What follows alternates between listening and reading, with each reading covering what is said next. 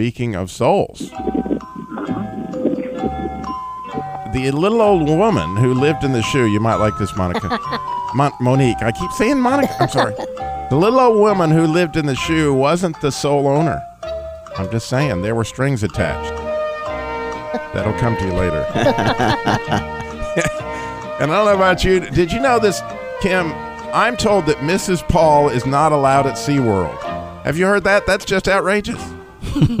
Okay. Mrs. Paul, you know, she, anyway, she used to own a fish farm. Mrs. Paul did, but then she poured out her soul. Right. I really was outraged that they wouldn't let Mrs. Paul at SeaWorld. So here's the actual. You knew there was going to be a riddle at the end of all those shenanigans.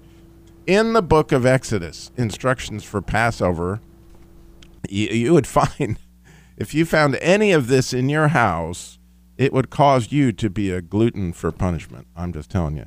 And actually, your soul would get cut off.